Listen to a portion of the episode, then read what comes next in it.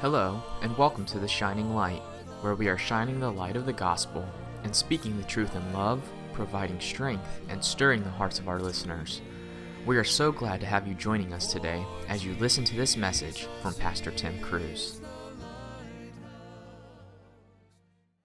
I want you to take your Bibles and turn with me this evening to the book of Ecclesiastes. We're going back there. And uh, I want you to just think about a theme here, just born out of the message from this morning. In Ecclesiastes chapter 3, the Bible says there's a time to keep silence and a time to speak. I want you to write some references down. I want you to follow along and mark these in your Bible. Let's take to heart what God has said and see the wisdom behind this. A time to keep silence and a time to speak. The Bible says in chapter 4 of Ecclesiastes, in verse 6, better is a handful with quietness than both the hands full with travail and vexation of spirit. We think the path to true joy and happiness and all these things is abundance, excess, even. We just want more and more, and we don't realize that most of the time in life, True joy comes from not having more things, it comes from having more time with God, more time to reflect, more time to appreciate what we already have. Really, in that regard, less is more. We want so much. We're just so unsettled, discontented with what we have. That's human nature.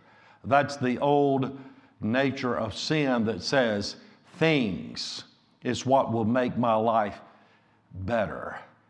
Bigger things, better life. But the Bible says a man's life consisteth not. That means it's not made up, it's not held together, it's not given depth and definition by the abundance of the things which he possesseth. Think of that. The abundance of things. Well, the Bible says, better is a handful with quietness. Proverbs speaks of uh, just bread, it'd be better just to have some bread to eat instead of a steak with all kinds of strife, you see. What price do we pay to have more? What price do we pay to keep up with others? What price do we pay because we live this way? Hey, I owe it to myself. I have faced this or gone through that, and I've paid this price, I deserve it. So we got to be careful. Oftentimes, that's the opposite of being grateful for the Lord's goodness in our lives and what He has provided, what He has blessed us with. I think of this, and the Bible says, Better is a handful with quietness. Quietness. I want you to underline that. There's a time to keep silence, and there's a time to speak. Quietness. We're coming back here to Ecclesiastes. You can hold your place, but look with me here in the New Testament book of 1 Thessalonians for a moment. I want you to see this verse and make sure you know where it's at in your Bible. Underline it. 1 Thessalonians chapter 4, if you'll turn there. And let's look together at verse number 11. 1 Thessalonians chapter 4 and verse 11. And that ye study to be quiet and to do your own business and to work with your own hands as we commanded you, that you may walk honestly toward them that are without, and that you may have lack of nothing. God will sustain you, God will provide you. You'll have all that you need if you will walk humbly and honestly before God. So rather than thinking that Life is about greater volume or even vice, whatever it takes to get ahead at all cost. You got to consider the long term cost to your sanity, your peace of mind, your tranquility of heart and spirit. Because the Bible says it'd be better for us to study, to be quiet. The word study, there's an interesting word. It has a thought of having an ambitious pursuit, like this is a notable thing to pursue. One writer said to intimate that we should pursue quiet with the like degree of esteem, desire and labor as men do honor, dignity, and power, which are the objects of ambition. This is an ambitious pursuit. It's like, wow, there is a blessing in this. This is something that is golden that God has said will bring reward to my life. I'm going to set out to be quiet. Amazing. The word quiet literally means to be still, as in refraining at times from labor and or speech. Study to be quiet. Study to gather yourself, to calm yourself, to rest before the Lord, not just being caught up in all kinds of activity and things that are pursuits of this life alone at the expense of inward peace of heart and mind. Be careful about that. There's a time when we just bite our tongue, even, and refrain from speaking Refrain from feeling like we've got to chime in on everything or be a part of everyone's conversation. I think that's an amazing truth there, don't you? Study to be quiet and do your own business. Work with your own hands. Walk honestly. Think about it. You can't control what's going on in the world. You can't control what's going on in everyone's life. I read of a preacher one time when he was a young pastor. He said, We're going to reach the whole world with the gospel. And then it's like, Well, hopefully we can reach this country after some years and then well we're going to reach our state. And, and then as the years pass it's like well hopefully we can make an impact upon our city. And then after a number of years passing pastoring he had a little sign on his desk said lord help me to reach just one. Lord if i could just reach one. So many times we're thinking out there when really it starts in here out from our hearts of faith and obedience before God. Do your own work with your own hands. Do what God's giving you. Sometimes, if we're not careful, yes, we want to reach the world. We want the gospel to go to the ends of the earth. Yes, we want to start here. We want to reach our city. We want to reach our Jerusalem, our Judea, our region, and then into the uttermost parts of the earth. But you know, that comes with prayer and planning and preparation and training people and sending people out. It's just like partnering with these missionaries. They're going where we're not going, they're going where many of us will never go. But we're going to the uttermost parts through them and partnering with what God has put in their heart to do. Do you see? But think about it. Will another year pass? And those of us who've known the Lord for a long time have not consistently given out the gospel in a week's time, in a month's time, in a quarter's time, in six months' time, in 12 months' time?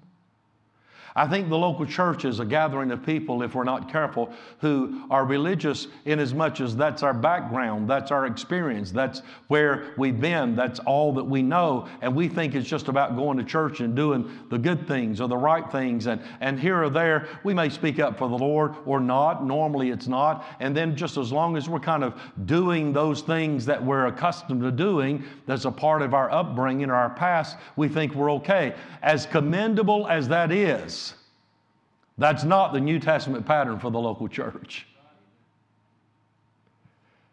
Yes, we need to at least have that, I trust. That's a good place to start, but it's not a good place to stay. That's the point. God wants us to move forward. But so many times we're not, we don't value what we have. We don't see what we have. We don't use what we have and take one step at a time. We want to take such huge steps. We want to go so far that we end up going nowhere. What's the work God's given us? What are we going to do with it in an honorable way to pursue it with our whole hearts? Let's look at Isaiah chapter 30. We're headed back to Ecclesiastes, but these are some verses that I want you to see in your Bible so you can know where they are.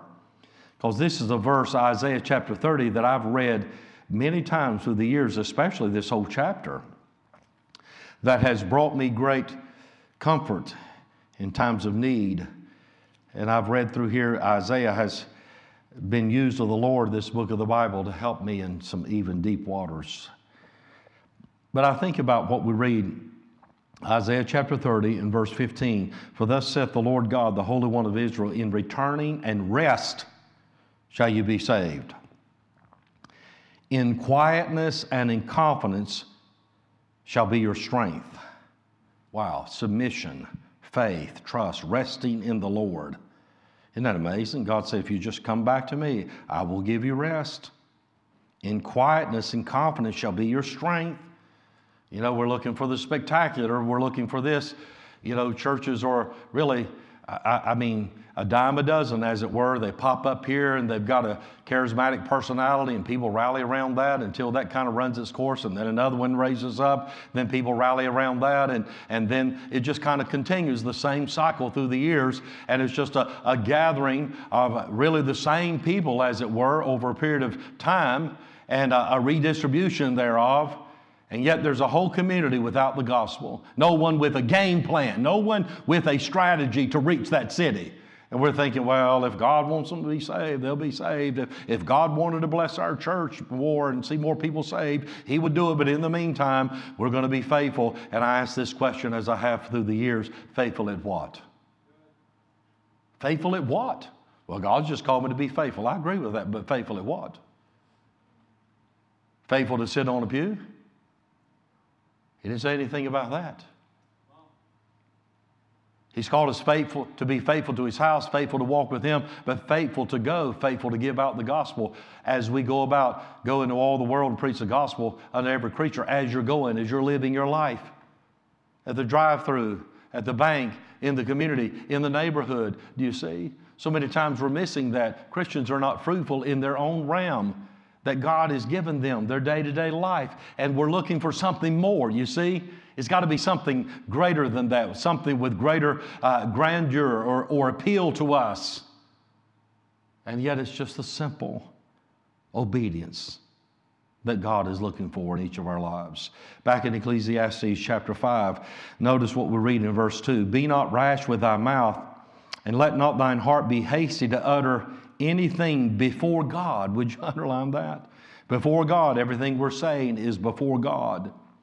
For God is in heaven, and thou upon earth.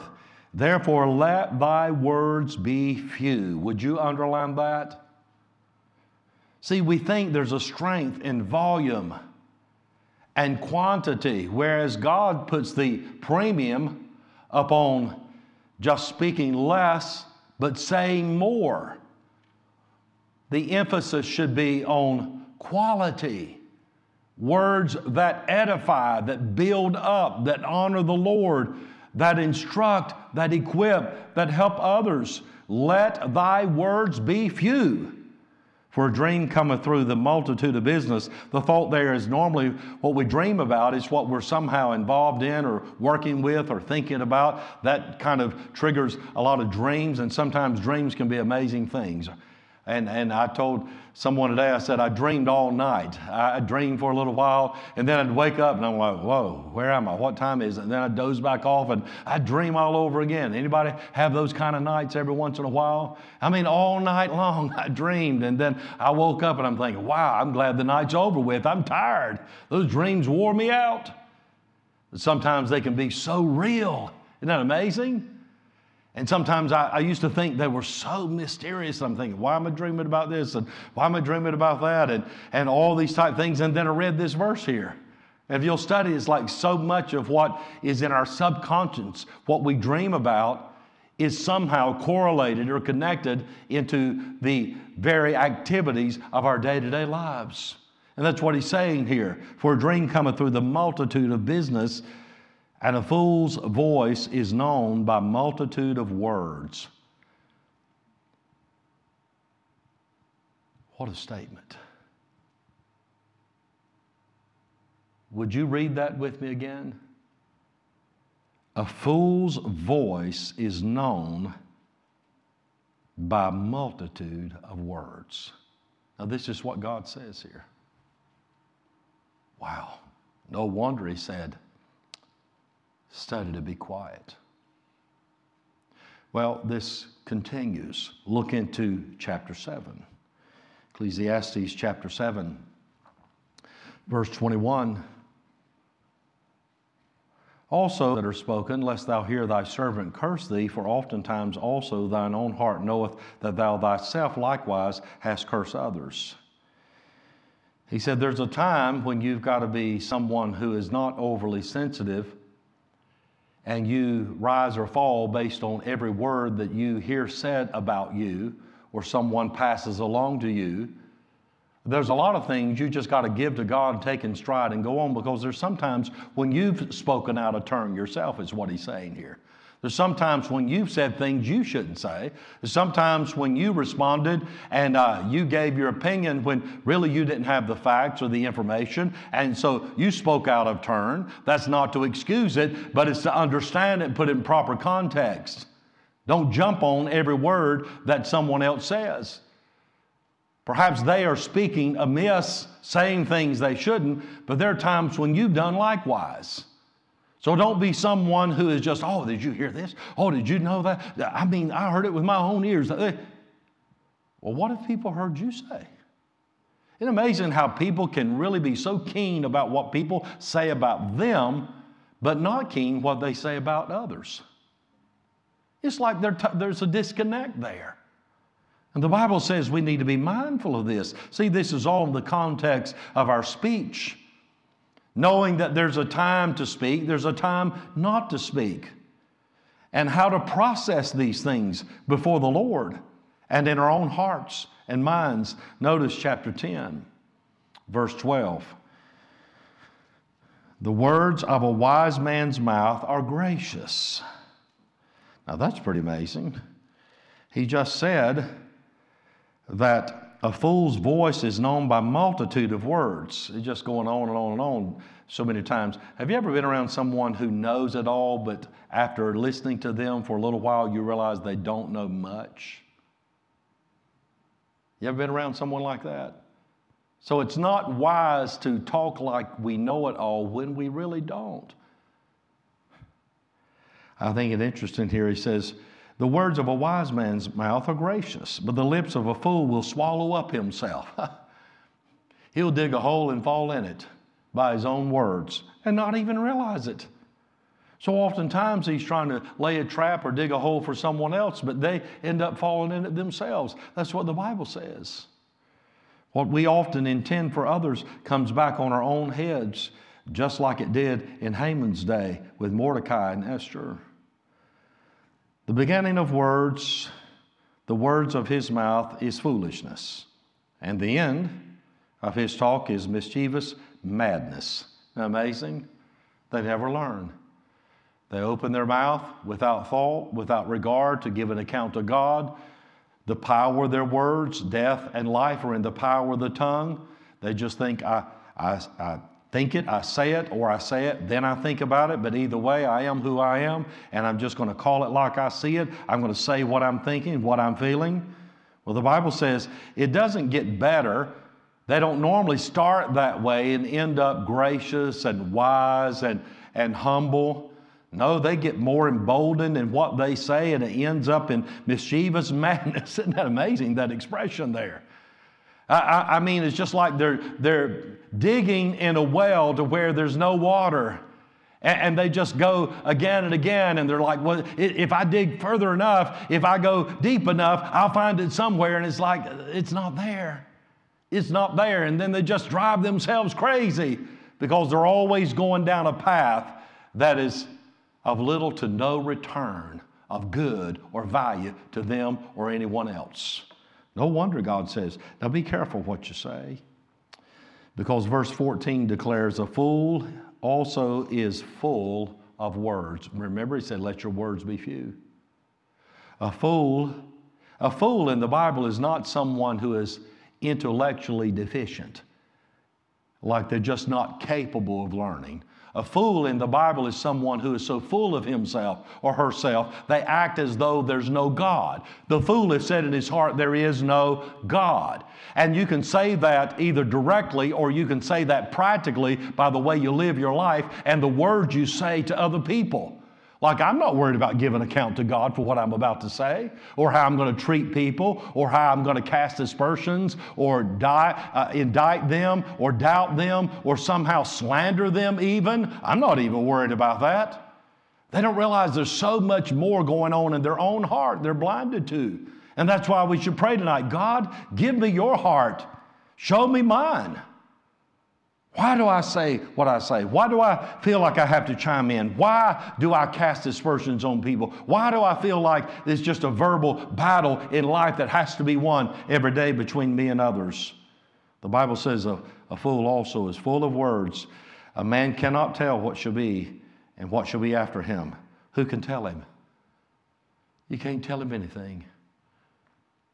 Like I said this morning, some people don't listen to understand, they listen to respond. I'm sure we've all been guilty of that. Quick to answer, quick to respond. You think you know what they're saying, and so you're ready to answer, and it's like, hey, here, let me tell you. And they're like, no, no, no, that's not what I'm saying. It's like, well, this is the way I, I, I'm hearing it, but that's not what I'm saying. Listen, be careful in that time, understand them. I remember a young man saying something to me one time that at the surface I took exception with. And I thought, you know, that, that's just, I don't need to hear that. But then I thought, well, wait. Let me try to see it from his angle and his perspective, what he's saying, where he's coming from. And you know what? I was instructed through that. I learned something the way I was coming across at times in the way I was saying certain things. And I thought, Lord, I needed that check in my own heart. See, the fool goes on and utters his, his whole mind and just says, Well, no, I'm just going to say what I want to say. But a wise man, well, he'll take it to heart. It's like, hey, when he's reproved, he'll receive instruction and he'll love the one who helps instruct or correct them, even. The Bible says some people, you can't tell them anything. And it don't matter what you say because they're going to do what they're going to do because they have con- concluded that their opinion matters most and yours doesn't matter at all. Now, I'll tell you, if you're going to live your life in just wrangling one opinion against another, you're, you're even on the wrong ball field altogether. It doesn't even matter if you win that game. Because where the real game of life, as it were, is being played is not on that little league field that you should have graduated from a long time ago. You're in the big leagues now, and what you say, your words have weight. And while you're over there wrangling with my opinion, your opinion, you know, yada, yada, yada, and as long as I can put you in your place and then I can make sure everybody knows that I'm right, and all that, while you're playing that little game over here, there's a lot of people have honest questions. And they'd really like to have some honest answers. And a lot of them are from this generation. They'd like to be able to know why we believe what we believe. They'd like to ask some honest questions without us being threatened or intimidated and feel like all we've got to do is kind of put them in their place.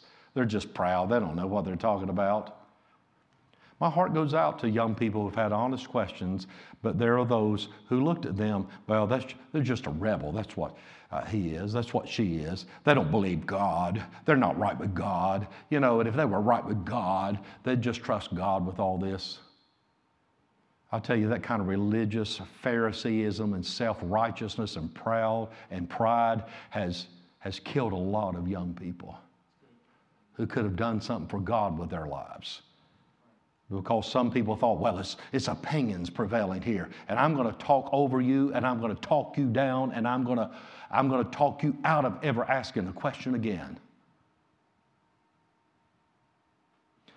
I've told you about this message I went two years ago that was like a controversial cultural theme that was being addressed. And, and uh, some young people got on a bus from a local university and were bussed over to this service. And uh, the news media was there, and there's all kinds of things going on. Afterwards, these teenagers, these college students were out in the parking lot. And, uh, and I'm telling you, they were raising all objection and, and questions. And there were some people out there just trying to shout back at them and trying to shout them down. And, and then I just remember the whole parking lot. It, people, just wall to people. And I walked out among them and just kind of getting in the midst of it as a young man, as a young preacher, and I thought, wow, look at all this. And so I'm moving among people, and I walk up, and, and uh, it's like these uh, college students have this older gentleman cornered, and he feels like the only thing he can do is kind of shout them down and his way out of that. And I felt sorry for him.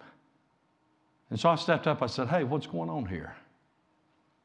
I said, Well, we've got some questions we're asking this fellow, but he don't want to answer them. All he wants to tell us is how wicked we are and ungodly we are and where we're going. And, uh, but we got some honest questions. I said, Well, what are they?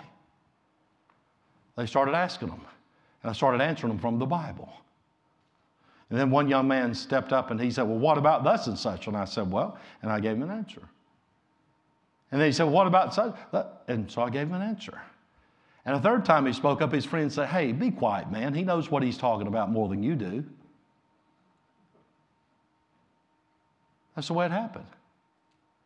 And then he kind of aggravated, just kind of went on. But others kind of gathered around and closed the ranks and started asking me questions, and I was answering them.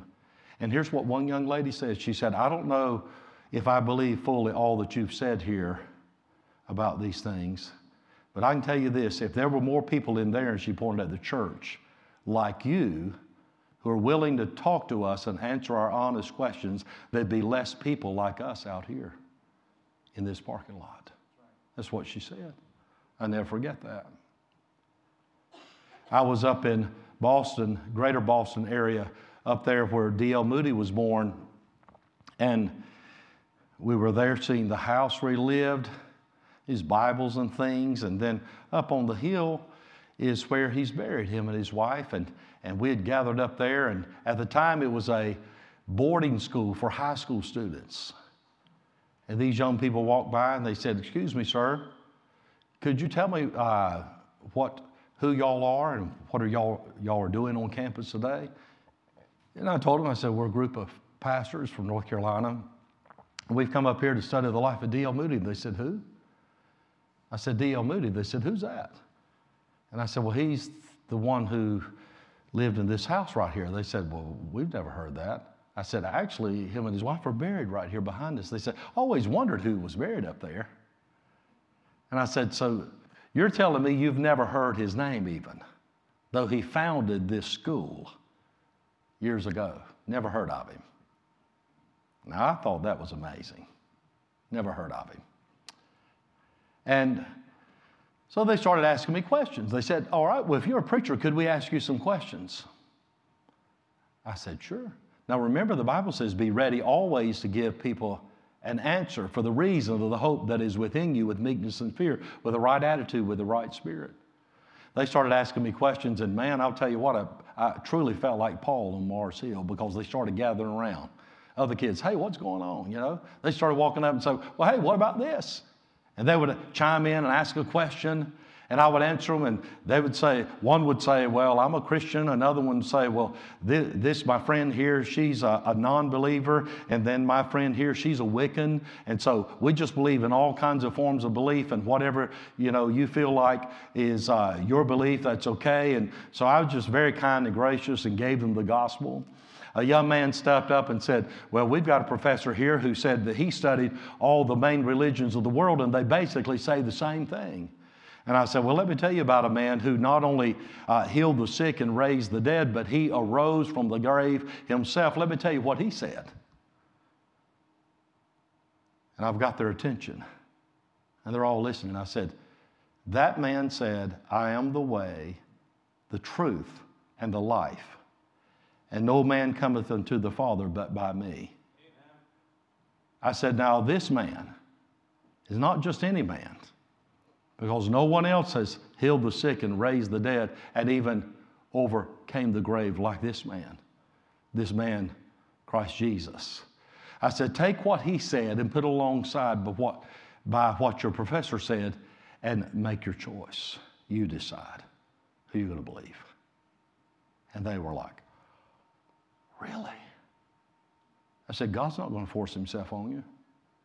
I said, but if you're going to think these things through and understand what the truth is, you're going to have to be open to receive it. I was flying to a meeting one time. I sat down beside a man, he, and uh, he said, I'm so and so, and I work thus and such. And he said, What's your name? And I told him, I said, I'm a pastor. He said, A pastor? He said, Man, this is awesome. He said, I've got some questions I want to ask you. Is that all right? I said, Sure. And he told me about a book that he had been reading. And it was kind of like some uh, spiritual type things that that book touched on. He said, Tell me what you think about this book. And so I commented on a few things, and then I just, I just brought it back to the gospel and our need for the Lord, the truth of His Word, and, and all those type things. And I just gave the gospel to him the whole time. He's very respectful.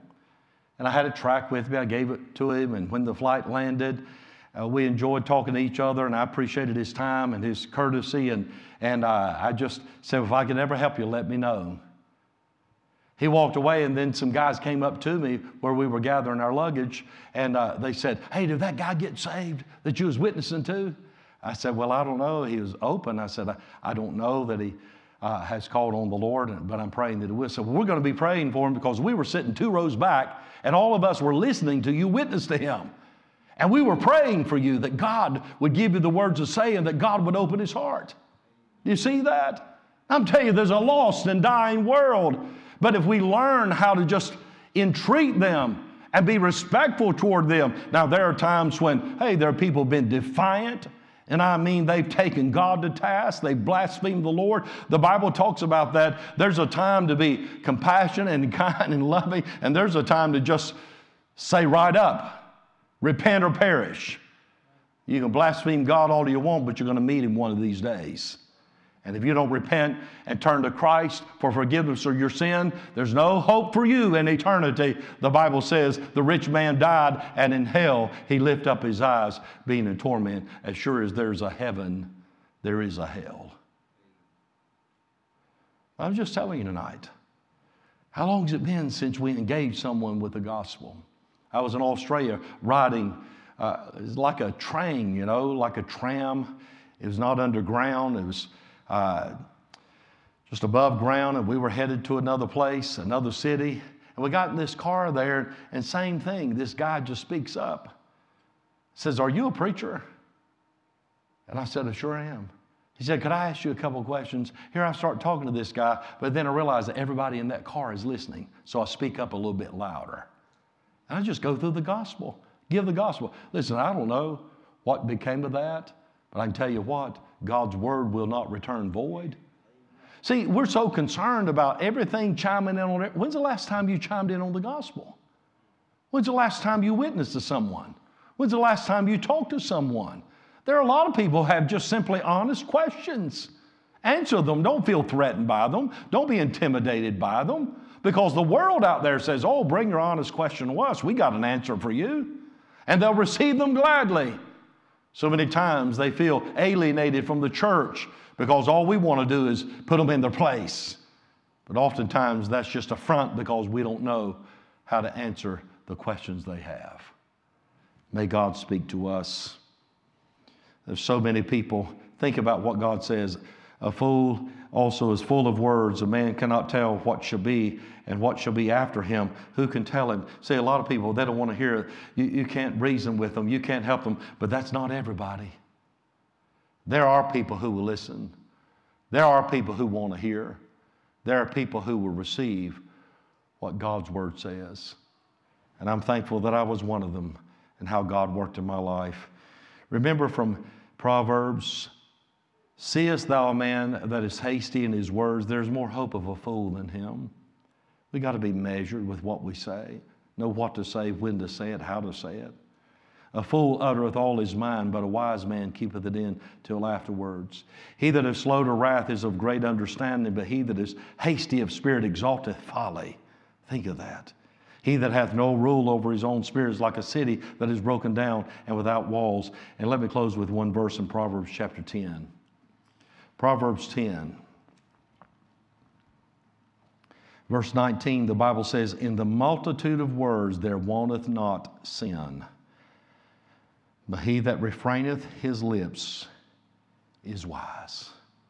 Sometimes the more you talk and the more you go on about something, the more likely you are going to end up sinning somewhere, either criticizing someone or doubting them or calling something in question, going on and digging a hole and saying things that should not be said. In the multitude of words, there wanteth not, there lacketh not sin. At some point, you talk and talk and talk, and you've said enough, but then you go beyond that and you've said too much. Now you've sinned. Now, what would happen tonight if we would say, Lord, I want to give you myself anew. I want to give you my life. But you said that my body and my spirit are yours. So, Lord, I want to give you my thoughts anew, but I want to give you my words. We all have room for improvement. He that refraineth his lips is wise. The Bible says, The tongue of the just is as choice silver, the heart of the wicked is little worth. The lips of the righteous feed many, but fools die for want or lack of wisdom. It's amazing. The Bible has much to say about our speech. But God puts a premium, study to be quiet, puts a premium. It should be an ambition of ours. It should be something that we greatly strive toward and, and receive in life and feel like, hey, God has blessed us because He's helping me to know what to say and not, when and not, how or not, to who or not. Isn't that amazing? May God give us discernment in these days. Thank you for listening to The Shining Light. We pray that this time has been a time of encouragement and blessing to you. The Shining Light is a production of Shining Light Baptist Church, located at 2541 Old Charlotte Highway in Monroe, North Carolina. If you don't have a church home, we invite you to join us. Service times and more information can be found at our website, www.shininglightmonroe.com. You can also watch our services on Facebook and YouTube and connect with us on social media. Thank you for joining us, and God bless.